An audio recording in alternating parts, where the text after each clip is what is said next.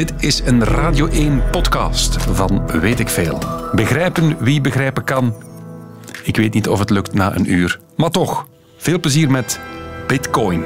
Weet ik veel met Kopen Ilse. Goedemiddag. We gaan naar een digitale wereld vandaag. Een wereld waar veel geld te verdienen is, maar waar ook al heel veel geld verloren is. Verdampt.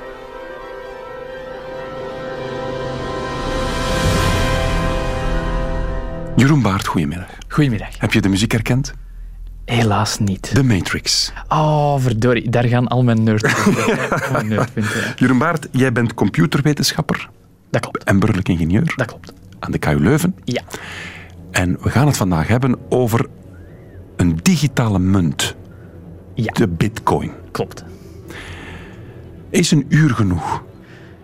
We zullen proberen. Want het is, ik heb de voorbereiding gelezen, ik begrijp er niks van. Dat is de beste manier om te beginnen. Voilà. Welkom dus bij een uur, u kent het wel, weet ik veel, een thema voor dummies. En vandaag gaat het dus over ja, geld, maar dan ook weer geen geld, digitaal geld dat je dan zelf kan produceren thuis, swat. We horen er alles over. Welkom bij Weet ik Veel over de bitcoin. Internetgeld.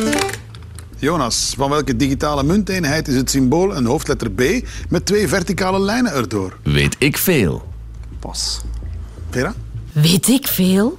Dat is zo, ja, een, een, een munteenheid die men alleen op het internet gebruikt. De bitcoin. Bitcoin. Vooral dat publiek. Ja, ja, natuurlijk, de bitcoin. Daar gaat het vandaag over, en weet ik veel, met burgerlijk ingenieur en computerwetenschapper aan de KU Leuven, Jeroen Baart. Jij bent ook wat stand-up comedian. Soms, ja, in een minder succesvolle periode.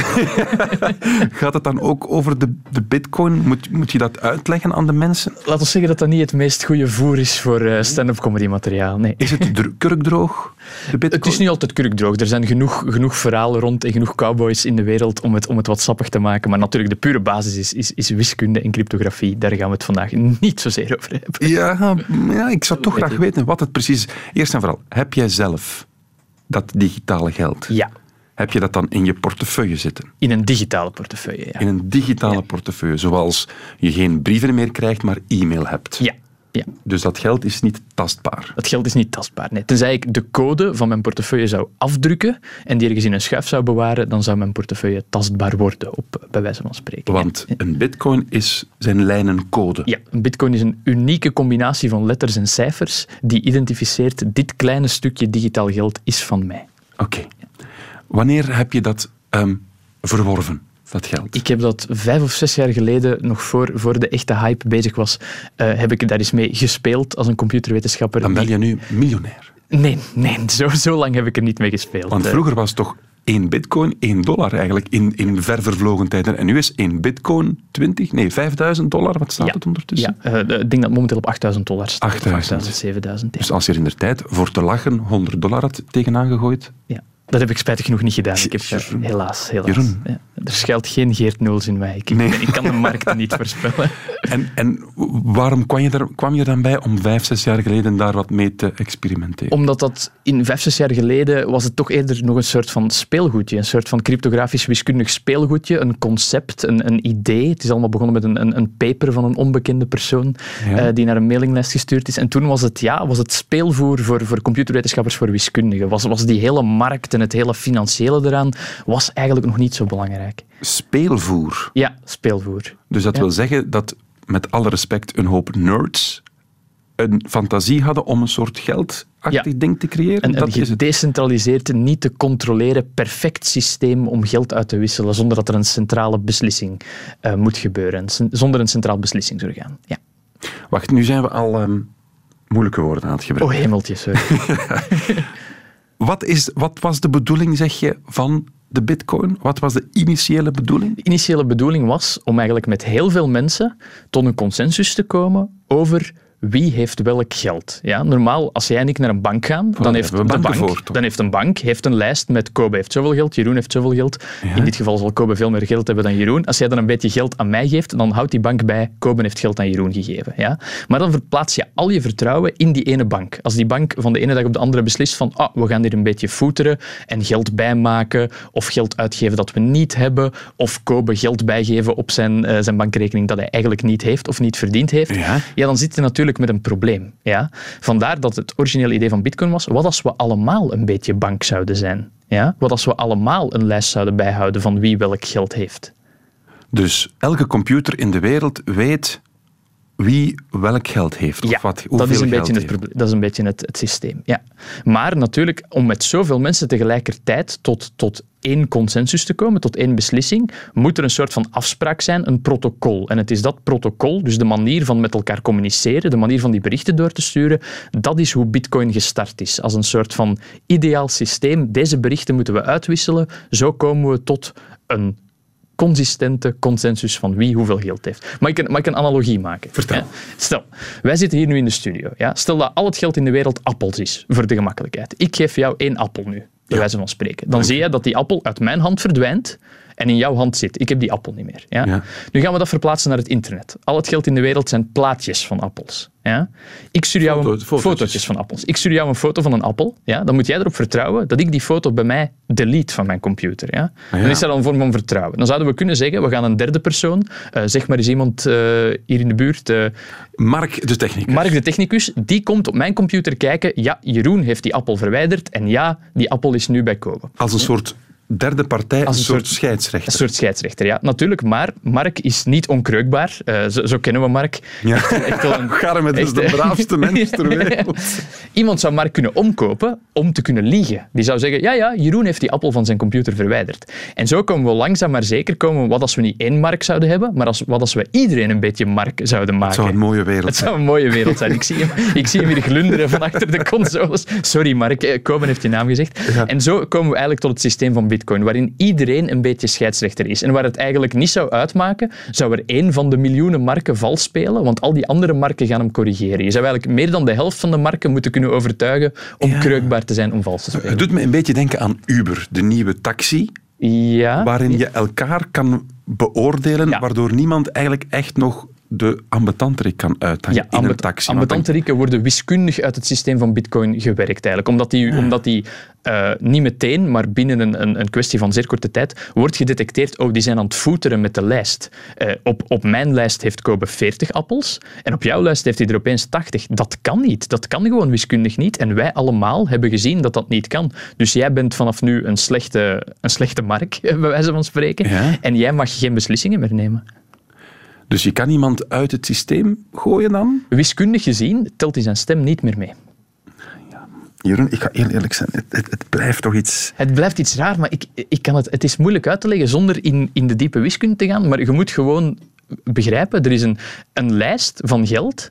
We houden die allemaal bij en er is voldoende wiskunde erachter om ervoor te zorgen dat niemand kan vals spelen. Of dat als iemand vals speelt, dat het meteen gedetecteerd wordt. Dus Ja? elke verrichting in Ja. bitcoin komt in dat grote boek. Dat grote boek. Mag ik het woord blockchain al laten vallen? Want dat grote boek heeft als naam de blockchain. Dus de blockchain is het grote boek. Is het grote boek, ja. Waarin alle verrichtingen die Ja. in de geschiedenis van de bitcoin al gebeurd zijn, geregistreerd staan. Klopt. En, die elke, wij elke allemaal- pagina is een blok.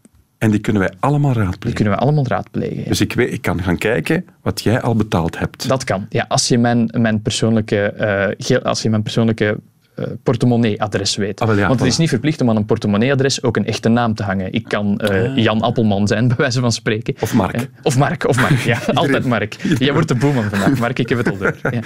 Ja, ja, ja, Ja. Dus is het eigenlijk ook een heel veilige manier als het zo te monitoren valt, als alles Ja. wordt geregistreerd. Inderdaad, ja. Dat is, dat is een beetje het punt ook, dat er eigenlijk veiligheid is, doordat er zoveel ogen op die blockchain zitten ook. Ja, maar wat je al zegt, je moet dus niet met je identiteitskaart je registreren. Nee, dat kan dat met eender Nee. welke naam doen. Dat kan met eender welke naam. Ja, je moet, je moet een, een, een, een portefeuille aanmaken. Je moet zeggen van hallo, dit, dit, dit unieke nummer is mijn portefeuille. En ik heb daar zoveel bitcoin ingeladen of ik, ik ontvang zoveel bitcoin en vanaf dan ben je een deelnemer in het systeem. Het is niet verplicht om daar een naam aan te hangen. Nee. Dus dan ga je met euro bitcoins kopen. Dat kan. Dan kan je op een marktplaats gaan waar er mensen bitcoins verkopen tegen andere valuta. En dan kan je zo'n bitcoins En dan kan ik mijn wallet vullen. Ja. vullen. Ja, En mensen die mijn code kennen, kunnen dan zien hoeveel ik heb. dat kan. Ja. Dus als jij de code weet van, ik zeg maar iets, een Warren Buffett, de beste belegger ter wereld, en Ja. die doet in bitcoins, kan jij weten hoeveel hij precies heeft. ja, dat kan. Wauw. Ja. Dat is wel Die gaat dan interessant. natuurlijk waarschijnlijk wel niet met één wallet doen, maar die zal een systeem van verschillende wallets hebben en Ja, beleggers ja. en dit en dat. Het is een financieel systeem geworden en er zijn natuurlijk eh, veel, eh laten we zeggen, hoe moet ik het proper uitdrukken op Radio 1, er is veel kak dat er rondhangt.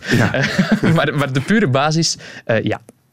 Dus het is eigenlijk vergelijkbaar in de analoge wereld dat wij elkaar, we kennen elkaar niet voor vandaag. Nee. Goeiedag. Hallo. En, ik- en je hebt op je, op je, op je hemd hangt Ja. je rekeningnummer en hoeveel erop staat. ja. Dat zou dan in Dat de is analoge... publiek, publiek en open, ja. File photo criminals have stolen approximately 600 servers from Icelandic data centers used to mine cryptocurrency. Weet ik veel. The stolen equipment is estimated to be worth close to $2 million. Dat was een berichtje eerder dit jaar, denk ik. In IJsland waren er servers, computers, gestolen, want daarop stonden bitcoins. Ja. We hebben al geleerd dat bitcoins digitale streepjes code zijn, die iemand vergaart, ofwel door euro's te storten, ofwel door andere dingen te doen. Alles wordt vrij publiek in een groot boek geschreven, de blockchain. Klopt. Dat zijn alle bitcoin-transacties die ooit gebeurd zijn, zijn daarin verzameld. En elke mens die bitcoins heeft, heeft ook een uniek nummer dat eventueel kan bekeken worden door anderen om te zien hoeveel hij of zij precies heeft. Ja. Maar dat moet dus niet officieel, dat kan ook anoniem. Ja. Vandaar dus, denk ik, dat het toch wat in een grijze, donkere zone zit. We hebben net de jingle gehoord. Gestolen, Ja. diefstal, drugs kopen op het darknet, dat hoor ik toch allemaal. Ja. Dat, het zit een beetje in, dit, in dat hoekje. Hè? Absoluut. Net zoals ja, als ik een wapen op straat ga kopen, ga ik dat ook niet met een bankcontactoverschrijving doen. Dan ga ik dat ook met cashgeld doen. Dus, Ja, ja, dus moeilijker traceerbaar geld of geld dat niet verbonden is aan een specifieke eigenaar. Want je kan inderdaad ook anoniem, eh, zonder je naam aan een, een, een portemonnee te verbinden, kan je bitcoins verhandelen. Dus het heeft wel een zekere populariteit gekend bij, bij mensen met, met, laten we zeggen, slechtere bedoelingen.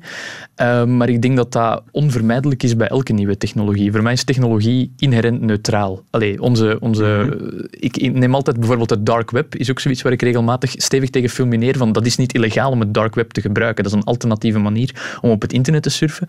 De wegen in ons land worden gebruikt door de bakkers, de slagers, maar ook door de overvallers. Snap je? Ja, ja, dat is geen reden waarom we ons- wegennetwerk moeten afschaffen. Mooie metafoor. Dank je. We gaan terug naar de bitcoin. Ik kan die kopen, Ja. online. Dus ik kan zeggen, ik wil voor 100 euro bitcoins kopen. Ja. Maar ik kan hem zelf ook maken. Ja. En nu wordt het toch wel heel bijzonder. Ik kan zelf een soort geld drukken, digitaal dan. Ja, omdat in het, in het Bitcoin-protocol de afspraken die ooit gemaakt zijn, die zijn, dat boek moet gecontroleerd worden. Ja, dat, Die dat- blockchain. dat- die blockchain die moet gecontroleerd worden. Om die te controleren moeten er wiskundige berekeningen gebeuren. Ja, ik ga er niet op ingaan welke dat, dat zijn, maar die zijn zwaar en er moet veel rekenkracht tegengeworpen worden. Iedereen kan dat boek mee controleren. Ja? Eh, je kan je computer daarvoor inzetten. Er zijn mensen die inderdaad serverfarms in eh, IJsland afhuren om dat te doen.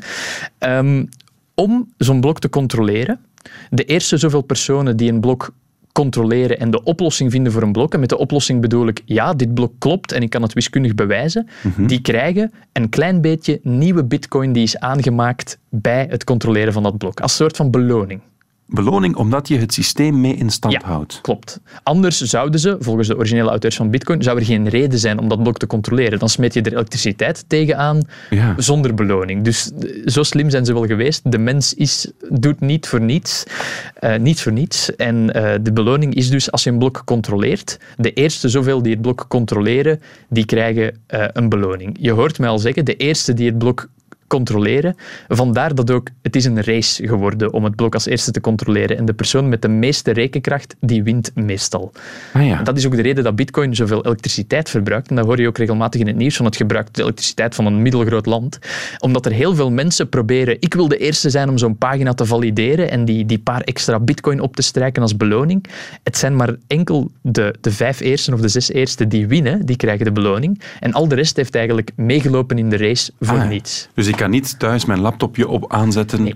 en zeggen van ja, controleer maar wat. Dat kan je doen, maar de kans dat jouw laptopje als eerste de, de oplossing gaat vinden, jouw laptopje heeft niet de rekenkracht van, laten we zeggen, 600 serverfarms in IJsland, spijtig genoeg. En de oplossing vinden is dan eigenlijk gewoon een, een transactie controleren of die transactie wel correct is. Ja. Meer is het niet. Ja, het, het is iets meer. Het is ook controleren of die transactie zou kunnen doorgaan. Kan, kan eh, Kobe 80 euro overschrijven, eh, 80 bitcoin, mijn excuses, naar Jeroen Baert? Maar waarom heb je daarvoor zoveel rekenkracht nodig? Je weet toch, hij heeft zoveel, de andere heeft zoveel. Ja, omdat die blok ook getekend moet worden, door de- om ervoor te zorgen dat die blok achteraf niet kan aangepast worden door mensen. Dat, je, dat, dat, iemand, niemand het, het logboek tien pagina's kan terugslagen en een klein eh, cijfertje veranderen, zodat niemand het opmerkt. Dus er komt een soort beveiliging ja, bij. absoluut. En ja. die beveiliging vraagt heel veel rekenkracht. Beveiliging vraagt heel veel Want de transactie aan zich is, is heel De simpel. transactie aan zich is, is inderdaad het gewoon opschrijven, maar, maar het is die beveiliging en die,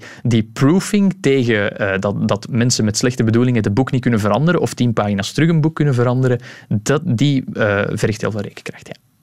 Dat heet minen. Dat heet minen, ja. Een beetje in, in eh, zoals, zoals eh, laten we zeggen, de dwergen van Sneeuwwitje, die gingen ook een, een, een grot binnen of een mijn binnen om goudklompjes uit de rotsen te slaan. Dat noemt minen, maar het, ziet er spijtig genoeg niet zo spectaculair uit. Nee? nee. Maar eh, Het, is, het zijn gewoon computers die draaien. Het zijn computers die draaien. Ja. Het- Een heel grappig verhaal is in de oude koolmijnen in China. eh, nu, kool is daar niet meer, niet meer zo valabel. Daar hebben ze nu in die oude mijnersdorpjes hebben ze gewoon heel veel oude computers gestouwd, die vol met grafische kaarten gestoken, want grafische kaarten kunnen heel snel rekenen. En daar zijn nu gewoon mensen die daar rondlopen en de hele dag niks anders doen dan grafische kaarten vervangen om bitcoin te minen. Dat is, dat is een heel grappige fotoreportage, die moet je zeker eens opzoeken. En wie bepaalt dan dat de personen die het gecontroleerd hebben, dat die extra bitcoin krijgen? Is er een soort centrale bank of een centraal punt? Nee. Nee, er is niets centraal bij bitcoin. Dat is Niks. alles wat er het tegenstaat. Nee, Want van waar, komen die, die, van waar komt die beloning? Dat is eh, afgesproken in, toen ooit met Bitcoin begonnen was. Er gaat Bitcoin bijgemaakt worden tot een bepaald eh, bedrag. Ik denk 21 miljoen Bitcoin in totaal. Eh, sla me niet dood, mensen die aan het luisteren zijn, als het niet correct is. Maar Ja. ik ben het bedrag even vergeten. Er gaat zoveel Bitcoin worden bijgemaakt en tot dan wordt er bij elke transactie een klein beetje beloning bijgelegd. Dat is eigenlijk de manier om meer Tot geld op de markt te brengen. 21. Tot we aan die 21 miljoen zitten. En dan stopt het. Dan stopt het, ja. Dus dan gaat de waarde van bitcoin alleen maar stijgen. De vraag is inderdaad wat dat ermee gaat gebeuren. Er wordt enorm veel op gespeculeerd. Want Eh, ja, want er, er gaat niks meer bij komen. Nee, nee, de wet van de schaarste, ja. Inderdaad. Voilà. Daar, daar moet je Geert Noels voor uitnodigen, wat dat er dan gaat gebeuren. Ja, maar toch straks nog een blokje over. Is het een goede belegging, ja of nee? Je, bent er, je komt er niet zo gemakkelijk vanaf, Jeroen. Dus het is niet de moeite waard om zelf onze computer aan te schakelen of met onze buren te gaan samenzitten. Ten, tenzij jullie echt over enorm veel rekenkracht beslissen, is bitcoin momenteel geen goede munt om zelf nog te gaan minen. En die, die, die server farms, wat Ja. je zegt, die boerderijen vol servers om die bitcoins aan te maken, wat verbruikt dat? Is dat ja, milieuvriendelijk? Is Milieuvriendelijk dat is het niet, want dat zijn elektronische componenten. Elektronische componenten ver- verbruiken elektriciteit, genereren warmte. Ja. Dat is niet mooi. Nee, dat is een van de grote kritiekpunten op bitcoin. Ik lees voor. Bitcoin mining is aan een enorme opmars bezig in IJsland. Steeds meer IJslanders starten hun eigen datacenter om bitcoin te gaan mijnen, maar die datacenters vreten enorm veel energie, stond in de krant. Nog dit jaar zal het energieverbruik voor bitcoin mining in IJsland dat van de IJslandse huishoudens overtreffen. Ja, dat, dat, kan gebeuren, ja. Dus er zijn meer computers aan het rekenen daar dan dat er ovens worden gebruikt om eten op te warmen. Klopt, ja. omdat, omdat de berekening en, en de race net zo ehm, ja, wasteful is. De, de- enkel de zoveel eerste winnen en al de rest heeft meegerekend voor niks. In het en de reden dat we dat zien in IJsland is omdat de elektriciteit in IJsland relatief goedkoop is. Ze hebben daar warmte-waterbronnen, thermische bronnen waaruit dat ze elektriciteit kunnen opwekken. Dus je ziet eigenlijk al die, al die bitcoin-mining-operaties zie je op, eh, poppen op plekken waar er goedkope elektriciteit is. Want dat is natuurlijk de kost die je erin steekt Mhm. als, als miner. Kunnen we dat niet simpeler doen, Jeroen? Er zijn alternatieve munten die langzaamaan aan een opmars bezig zijn, die eigenlijk met een soort van ehm, loterijsysteem werken. Die zeggen van oké, er moet een volgende pagina gecontroleerd worden. Wie wil er allemaal mee controleren? En duizend ventjes steken hun hand in de lucht. Ikke, ikke, ikke, ikke, ikke. En die systemen zeggen eigenlijk oké, jullie 50 mogen rekenen en al de rest doe geen moeite, want jullie doen niet mee voor Ah, ja, deze ja. ronde. Dat is een, een voorbeeld van een systeem. Terwijl bij Bitcoin begint iedereen te Iedereen rekenen, begint rekenen, gewoon als een zot te ja, rekenen, en ja. hopen dat ze bij de eerste vijf zijn. Ja, Bij een andere cryptomunt, ja. Niet de Bitcoin, maar nog iets anders. Litecoin, Zet, er zijn er duizenden. Hè. Ah, oké. Ja. Dus de Bitcoin is niet alleen. Bitcoin is niet de enige cryptomunt. Nee, nee, nee. nee, nee. Oké. Hier ligt ze ergens, de harde schijf van James Howells, een IT-technicus uit Wales. De arme man gooide ze op een onbewaakt moment weg. Pas veel later ontdekte hij dat de bitcoins die hij op zijn harde schijf verzameld had, vreselijk veel in waarde gestegen waren. Nadat hij van de schok bekomen was, stapte James naar de vuilnisbelt waar de harde schijf was terechtgekomen. Maar die is groter dan twee voetbalvelden en de schijf kan meer dan een meter diep zitten. Definitief verloren maakten ze hem daar duidelijk. Dat moet vre- vreselijk pijnlijk zijn. Die man is ondertussen de berekening aan het maken van als de bitcoin, hoe hoog moet de bitcoin staan opdat het ehm, winstgevend wordt om die vuilnisbelt overhoop te halen om ze naar de schijf te vinden. U hoort Jeroen Baart, computerwetenschapper aan de KU Leuven en zeer goed bezig om het bitcoin-gegeven uit te leggen. Want het is me wat, hè. Het is niet gemakkelijk, Het is dat geef ik grif toe. Gewoon geld is simpel, hè. Ja, het is een briefje van 100 euro, ik geef dat aan jou. Ik heb het, jij hebt het niet meer. Voilà. Want er is ooit afgesproken dat dat stukje papier die waarde heeft. Ja. Dat heb je bij bitcoin natuurlijk niet meer. Nee, nee, dat heeft een waarde gekregen door de waarde die mensen eraan geven. Ja, Ja. Dat, dat, dat, dat is voor mij ook als niet-econoom een, een heel ja, filosofisch concept bijna van waarom geven we waarde aan iets? Waarom is de bitcoin zoveel waard en een alternatieve munt minder? Of, Ja. of- Nu, je hebt ook munten die meer en minder waard gaan worden. Je hebt Ja. mega-inflaties in landen waar een, een brood opeens miljoenen kost. Maar die, die, die bitcoin is toch ook iets heel moeilijks om in te schatten. Ik ken iemand die het gekocht heeft aan 10.000. Eén bitcoin 10.000 dollar. Nu staat hij nog maar 5.000 of 6.000 dollar. Waardoor het ook een soort beleggingsding Ja. wordt. En dat was toch niet de bedoeling?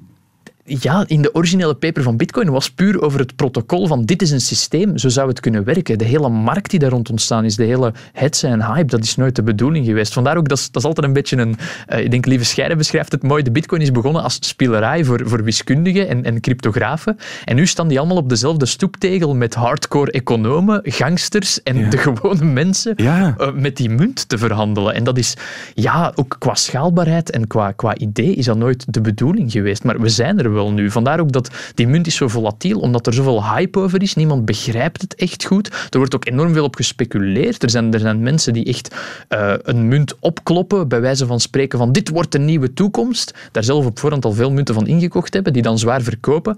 En dan vanaf dat die munt uiteindelijk niks waard blijft te zijn, blijkt te zijn, eh, eh, al lang met de centen gaan lopen zijn. Dus er is zeker heel veel, ja, Je bent geen econoom, je bent geen beursgoeroe, Nee. maar je bent wel een kenner van de informatica-wereld met die kennis. ja. Zou je bitcoin nog aanraden? Of zeg je van, ja, maar er is eigenlijk alweer iets nieuws? Ik zou zeggen, als je er iets mee wilt spelen, gewoon puur voor het te leren, neem geld dat je sowieso kan missen. Neem geld als het uit je portefeuille zou vallen, bij wijze van spreken, dat je er geen boterham minder voor moet eten. Ja? Neem, Ja. neem een vast bedrag, zeg van ik, ik leg 50 euro in en dat gaat niet meer worden, want het is verleidelijk om steeds meer te beginnen inleggen. En koop een diverse waaier aan cryptomunten. Lees eens wat dat bitcoin is. Lees eens wat Ethereum is. Lees eens wat Litecoin is. Nu ben ik allemaal andere munten aan het opsommen, maar wed niet op één paard, bij wijze van spreken. Eh, Maar je zei net dat er duizenden zijn. er zijn er duizenden, maar ga voor de populaire. Eh, ik denk de populairste momenteel zijn. Nu moet ik oppassen wat ik zeg, want er gaan een hele hoop mensen op Twitter zeggen: vergeet mijn munt niet. Het is zoals voetbalclubs. hè. Iedereen heeft zijn favoriete munt. Ah. Ik denk de po- populairste momenteel zijn Bitcoin, Litecoin, eh, Zcash, eh, Monero, Ethereum. Dat zijn zo de, de, de voornaamste munten. Ja, dat klinkt nu allemaal gelijk, gelijk Chinees natuurlijk. Eh, maar, maar zet op wat verschillende munten in, kijk wat dat die koersen doen. En op een bepaald moment, als ze hoog staan, haal het geld er terug af, ga eens lekker eten. En je hebt meegereden op de, de Bitcoin-wave. Maar dus de, de grote tsunami die het al gedaan heeft, want ooit was één Ja. bitcoin 1 dollar, nu is Ja. één bitcoin 5000 of 8000 dollar.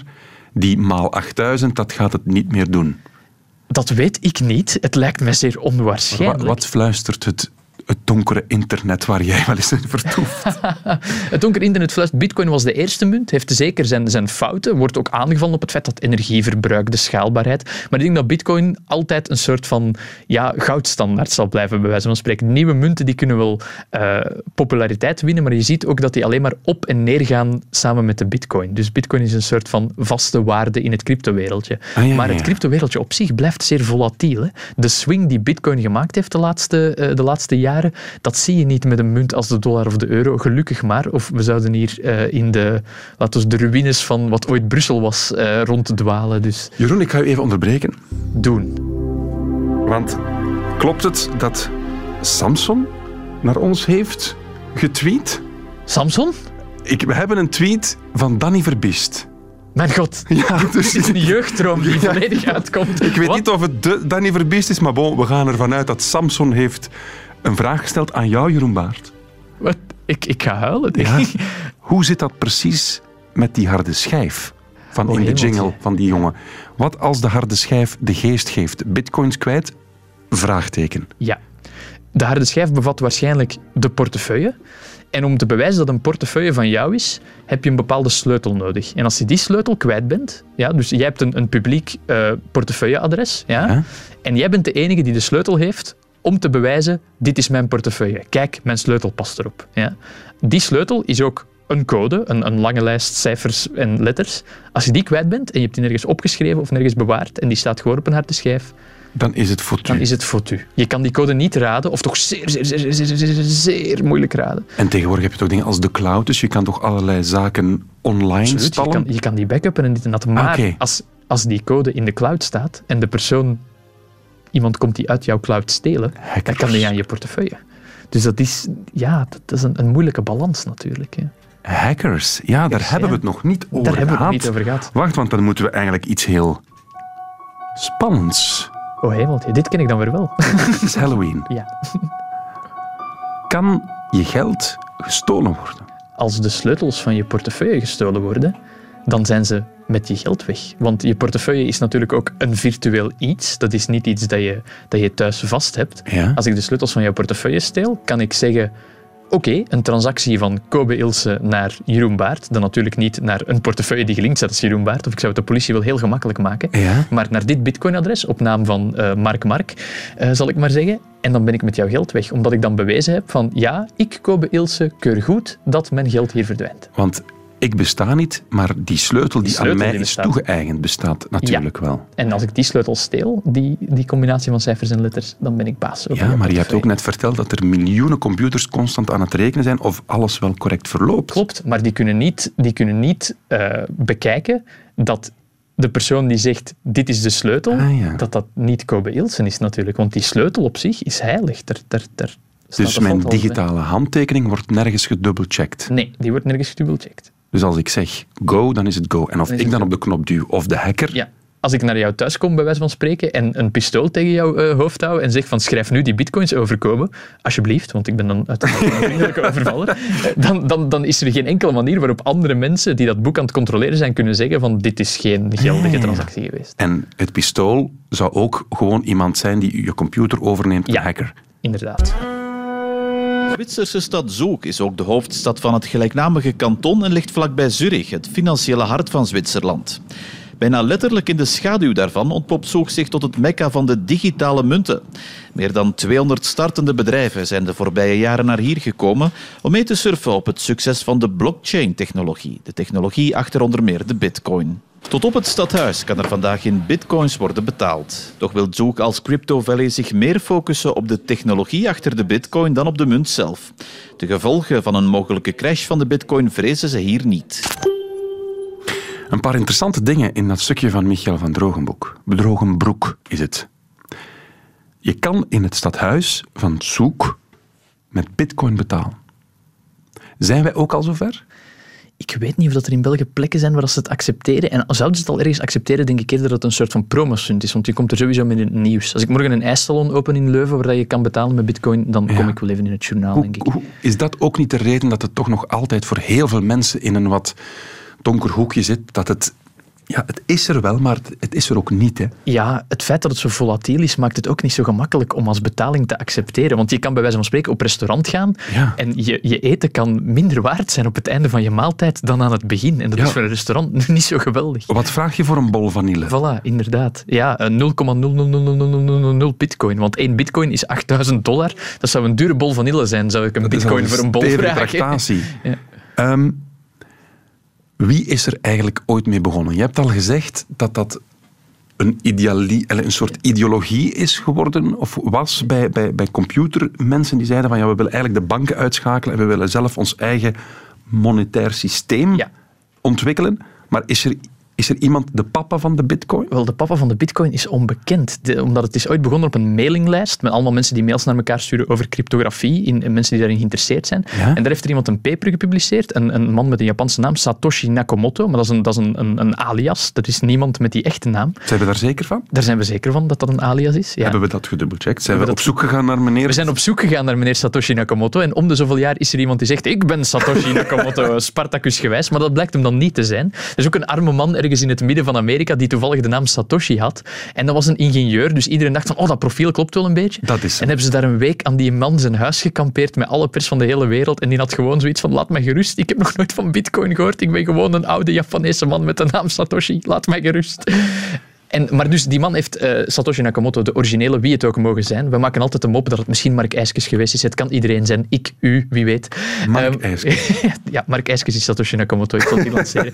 Die heeft een, een mail gestuurd met, kijk, dit is mijn paper. Hierin beschrijf ik een systeem. En die paper is zo populair geworden en heeft dan een paar keer eh, nog teruggemaild en gediscussieerd met mensen. Maar daarna is hij eigenlijk van het internet verdwenen. En niemand weet wie hij is, wat hij is, waar hij naartoe is. Maar na die paper, na dat soort idee te lanceren, wie, heeft, wie is dat dan in gang gaan zetten? enthousiastelingen zijn code beginnen schrijven. Dat is, dat is ook een, een belangrijk eh, aspect van Bitcoin. Het is open source. De code die erachter loopt, dus de manier waarop die programma's in elkaar zitten, dat protocol, is open source. Iedereen kan een munt maken. Daarom ook dat er zoveel andere munten zijn. We kunnen de code van Bitcoin pakken, we kunnen de Kobe-coin lanceren morgen het en we kunnen onze eigen Kobe-coins minen. Het Niet is- veel waard, denk ik. Nee, die zal niet zo populair zijn van het begin, want niemand anders respecteert dat als zijnde dat heeft enige waarde. Ik wil u niet naar beneden halen, maar ik weet niet hoeveel, hoeveel fans en dingen hebt. Eh, maar, eh, heel weinig. Heel, heel ons, moeder, ons moeder Ja. zou investeren. Als mo- je moeder zou Kobe coins minen. Ja, oké, dat is goed om te weten. Ah, dus ik kan morgen zelf een digitale Ja, munt beginnen. absoluut, ja. Hoe doe ik dat, Jeroen?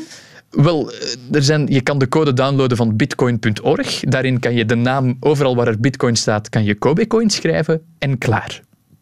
Ik Maar ben je nu simplificeer- serieus? Ja, ik simplificeer het nu voor ding. Maar ja, dan, dan ben je nog niks. Hè. Dan ben je iemand die code heeft om Kobe coins te maken, maar niemand accepteert Kobe coins. Niemand ähm, kent Je hecht enige, daar waarde. enige waarde Niemand aan. hecht daar enige waarde aan. Dus het blijft voor jou wiskundige spielerij.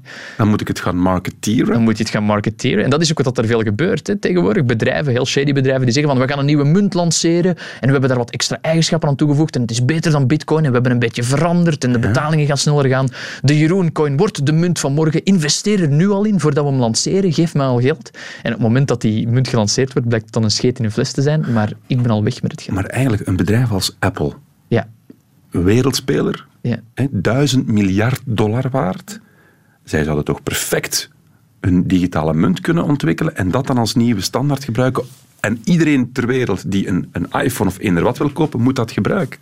Ja, maar wat zouden ze daarbij te winnen hebben? Die maken het is nu al een, een, een- een, een one trillion dollar noted company. Ik denk dat dat, dat zijn momenteel... Daar, daar, vooral ook de associatie van cryptomunten met, met, laten we zeggen, illegaliteit, met drugs, met dit en Ja. dat. Ik denk niet dat een bedrijf zich er momenteel aan wil verbinden. Gaat het ooit mainstream worden, denk je? Gaat het ooit echt iets zijn dat je met je smartphone tegen een, een, een andere smartphone een soort zoentje geeft, digitaal, en dat zoiets? Wel, we zijn er momenteel over aan het praten op nationale radio, dus is het al niet een beetje mainstream? Ik, ik- Nee, want ik denk, je kan ik er geen een- smoske kaas mee kopen. Nee, dat is waar. Ik denk een vorm van cryptomunt, ik denk niet de bitcoin, maar een, een vorm van cryptomunt die misschien ehm, andere eigenschappen heeft, minder energieverbruik, beter schaalt. Ik denk wel dat dat er ooit gaat komen. Misschien ook met backing van banken. Banken zullen nu stiltjes dan ook al mee op de kar springen. En, Ja, en, dus ik denk dat dat er wel ooit gaat komen. Het zal nog niet voor zo meteen zijn. Laten we eens fantaseren, een, een wereldmunt een wereldmunt. Het zou Ja. mooi zijn, toch? Het zou mooi zijn, maar dan, dan gaan er weer dingen spelen van de globalisatie en import-export. En dan, dan voel ik de Geert Nuls in mij weer opborrelen en daar ken ik helemaal niks van. Dus ik, ik weet niet of dat de powers that be dat wil zien zitten natuurlijk. Want er is nu ook een, een hele business die draait op de beurs en, en valuta uitwisselen. En dat een, een mooie glo- globale wereldmunt klinkt heel happy, happy peace. Maar Ja, een bedrijf als Western Union Ja. totaal overbodig. die, ja, die, kan, die kan opdoeken, zou die wereldmunt er komen. Het is wel interessant om over Ja. na te denken. De Kobe-coin. De Kobe Coin. Ik zie, ik zie u denken, we zullen er zodra aan beginnen. Er is een opvallende stijging van fraudegevallen met digitale munten zoals de bitcoin. Dit jaar is al voor 2,2 miljoen euro aan fraude gemeld. Vorig jaar waren er bijna geen meldingen. Weet ik veel. Investeringen met digitale munten zijn amper op te sporen. Als je iets koopt bij criminelen ben je je geld dus zo goed als zeker kwijt. Eigenlijk mogen we dit niet doen. We duwen de bitcoin toch wel weer in de frauduleuze hoek. En dat klopt niet helemaal. Nee. Want we hebben al geleerd dat het eigenlijk een heel democratisch opgezet systeem is met een prachtige ideologie erachter. Ik vind technologie neutraal. Het is waarvoor je ze gebruikt. Ja, dat, eh, het is, het is- is. absoluut, absoluut. Er is zelfs iemand, een zekere Mr. McAfee. Ja. Is dat die van de antivirussoftware? Dat is die van de antivirussoftware in een lang verleden. Hij is wel een heel overtuigd man. Die man is, is gek op zoveel manieren. Die heeft een hele levenswandel uitgekocht bij McAfee omdat hij te, te extrovert was. Is naar Belize verhuisd, heeft daar waarschijnlijk een moord gepleegd, is teruggekomen. John McAfee, daar gaan we nog een boekje over open doen, maar dat is voor een andere uitzending. Maar die heeft beweerd, hij is nu een soort van zelfverklaard crypto-guru. Dus hij tweet elke dag over een nieuwe munt die het van het wordt. En die heeft ooit gezegd van als de bitcoin tegen, denk ik, 2018 of was het 2020 niet op 1 miljoen dollar staat, dan eet ik mijn penis op. Dat is de belofte van John McAfee. Zijn penis. Zijn, zijn lid, ja. Dat wil wel zeggen dat de man een zeer groot vertrouwen heeft in de toekomst van de cryptomunten. Ja, ja. Zullen we hem met z'n allen volgen? Niet qua penis opeten, maar Nee. wel qua investeren. Nee, je bent Geert Noels niet. We mogen het niet aan jou ik, vragen. denk dat, ik denk dat John McAfee vooral zeer, veel, zeer hoog van de toren roept en echt een, een charlatan is. Want hij heeft ook al voor president gerund. Die man is zo krankiorum als ze komen. Dus eh, John McAfee, interessante figuur om te volgen als clown, maar vertrouw er geen beursadvies. We gaan, we gaan, ja. Ja, en toch, het, het triggert bij mij. Welke software download ik? Ah nee, dan mo- mogen we geen reclame maken. Maar Coinbase, is, dat schijnt wel goed. We gaan quizzen. Jeroen, vraag Ja, vraag 1.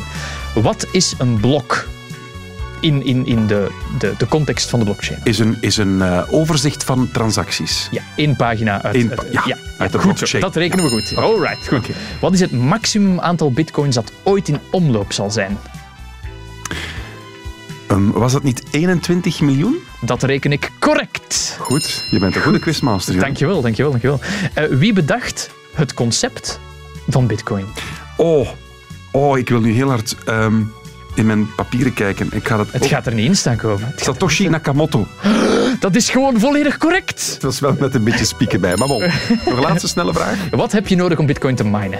Te minen, heel veel computers. Heel veel rekenkracht. Heel dat veel reken ik goed genoeg. Super. Jeroen Baar, dankjewel. Graag gedaan. Er is een wereld voor mij opengegaan, die, die van de bitcoin. Dankjewel daarvoor.